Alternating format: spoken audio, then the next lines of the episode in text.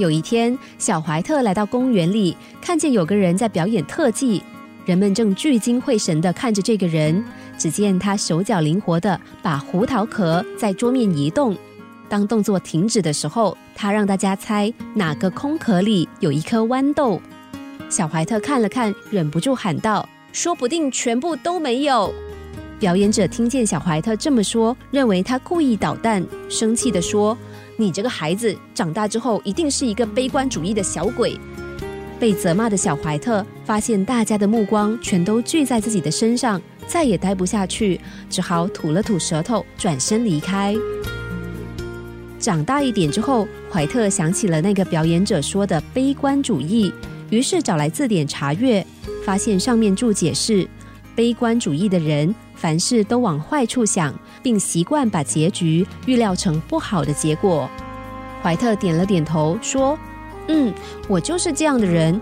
不过这没有什么不好啊。”朋友不解地问他说：“怎么会很好呢？你不觉得那样很辛苦吗？”怀特笑着说：“你从来没有见过我的笑容吗？”朋友无语地看着他。怀特继续解释说。我倒觉得，我们悲观主义的生活者，比起那些过度乐观的人快乐多了。你曾经失望过吗？朋友点了点头。怀特笑着说：“就是这个问题呀。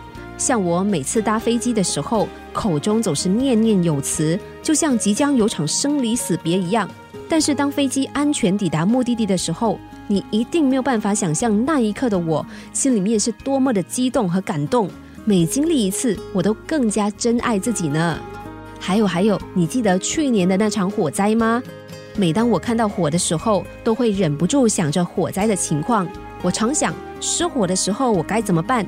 于是，在这过程中，我想出好多的解决方法。而去年的那场火灾，居然让这些方法真的派上用场。我不但救了自己，也救了家里的每一个人。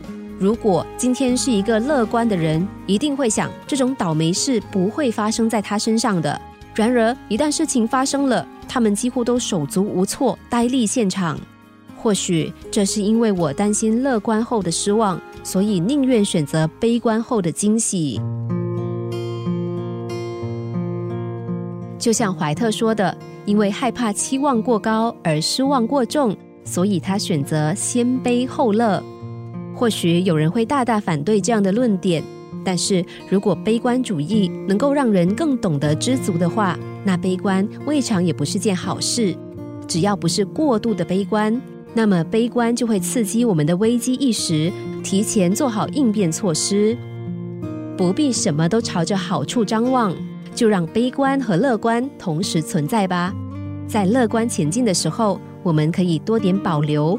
万一未如预期，我们也不会重重的跌落，一蹶不振，因为你早有准备。只要未如预期，下一个全新企划就可以立刻接应展开。